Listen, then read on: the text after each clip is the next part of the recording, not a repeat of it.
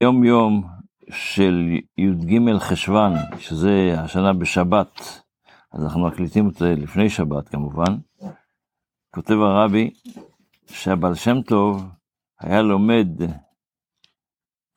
עם תלמידיו שיעור בגמרא. את השיעור בתלמוד, בגמרא, היה לומד באופן הלימוד היה בחריפות גדולה ובגאונות, ולמדו את הרמב"ם, האלפסי, הראש, ומפרשים נוספים מהראשונים עד השייכים לגמרא שלמדו. אבל הבעל שם טוב לא לימד את זה בעברית, הוא לימד את זה ביידיש. הבעל שם טוב נהג לתרגם את כל המילים ליידיש. אז כשהגיע במסכת ערכין למאמר שלוש, לשון תלתי קטיל, שמי שמדבר לשון הרע הורג שלושה, הסבר הבעל שם טוב, לשון, הר... לשון הרע הורגת את כל השלושה. את הממציא, זה שהמציא את ה... הרי זה, הוא לא אמר דבר אמיתי. והמספר, והמקשיב. והכוונה היא לא רק טכנית בגשמיות, אלא זה שלושה לבושים רוחניים, שלושה לבושים רוחניים שקורא לאדם שמדבר לשון הרע. האדם... גם אתה מקשיב סתם כזה פתאום. אנחנו אמרנו, הבעל שם טוב הסביר את זה על האדם עצמו שמספר את הלשון הרע, אז יש בו גם כן, הוא מקשיב לזה, ויש גם כן, הוא אומר את זה, ויש גם כן, הוא מדבר על זה.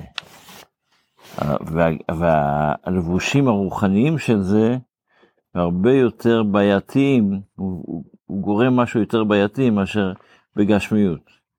בגשמיות אפשר לתקן, בן אדם למשל עשה משהו גשמי, אני יודע, גנב ממישהו כסף, אז הוא יכול להחזיר לו את זה.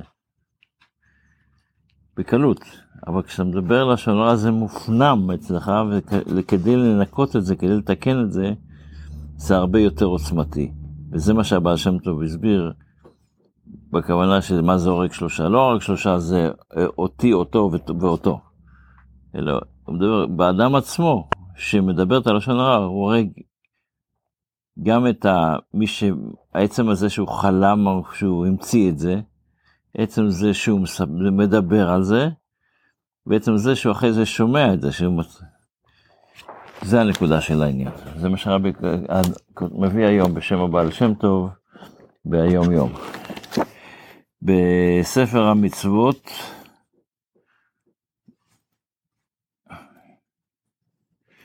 לומדים היום את, המצ... את המצווה הס"ח, שזה, יש, יש קורבן שהציווי מי יביא את הקורבן? הבית דין. אם בית דין טעה ונתנו איזו הוראה לא נכונה, שלא כהלכה, אם כל הדת בני ישראל ישגו ונעלם דבר מעיני הקהל, אז יש את המצווה שהבית דין צריך להביא קורבן. ואותו דבר לומדים את המצווה הע"ה, שאישה זבה, אחרי שנתרפא מהזיבה, תביא קורבן, וקורבן זה הוא שני תורים או שני בני יונה. זה נקרא קורבן זבה. ואחרי זה עוד עם הרבה פרטים נוספים של קורבנות זב וזבה, באריכות קצת, וגם לומדים את המצווה הע"ו, המצווה שהקדוש ברוך הוא אומר שכל אישה יולדת, צריכה להביא כבש בשנתו לעולה, אותו, או בן יונה, אותו לחטאת, אם אין לה מספיק כסף. ואם, אה, ואז היא מקריבה שני תורים או שני בני יונה. זה המצוות שלומדים היום בספר המצוות. בתפילה, איך שאנחנו למדנו, איך שלמדנו אה, אתמול כבר, שאתה הוא, מופיע בקטע הזה, אבל יש, איך, איך, איך כתוב בפסוק, איך כתוב, אתה השם אלוקים השמיים וארץ ושמי השמיים העליונים, אמת אתה הראשון ואתה האחרון בלעדיך. אינני מקבץ איפה זה לא לא לא. אתה הוא עד שלא נברא העולם, ואתה הוא מי שנברא העולם. אז בשני, יש פה שני אתה. אבל הגרסה שאנחנו אומרים זה אתה הוא מי שנברא העולם ולא נברא. הייתה גרסה קודמת שאתה הוא מלפני, מי שבראת את העולם, אז שינו את זה לנברא. בתקופה מסוימת שינו את זה לנברא, יש מחלוקת מתי הייתה התקופה הזו, אבל הכוונה, למה שינו את זה מבראת לנברא? כדי להמחיש שכל הבריאה כולה, היא בעצם זה נברא, זה אוטומטית כזה. איך שאומרים, והוא אמר ויהי.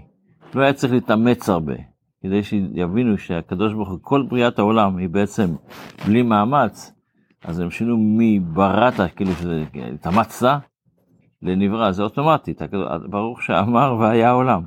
הוא ציווה ונבראו. זה, זה אחד השינויים שבדבר, אם זה השם את ההמשך, בשיעור הבא. שיהיה לנו יום טוב, בשורות טובות.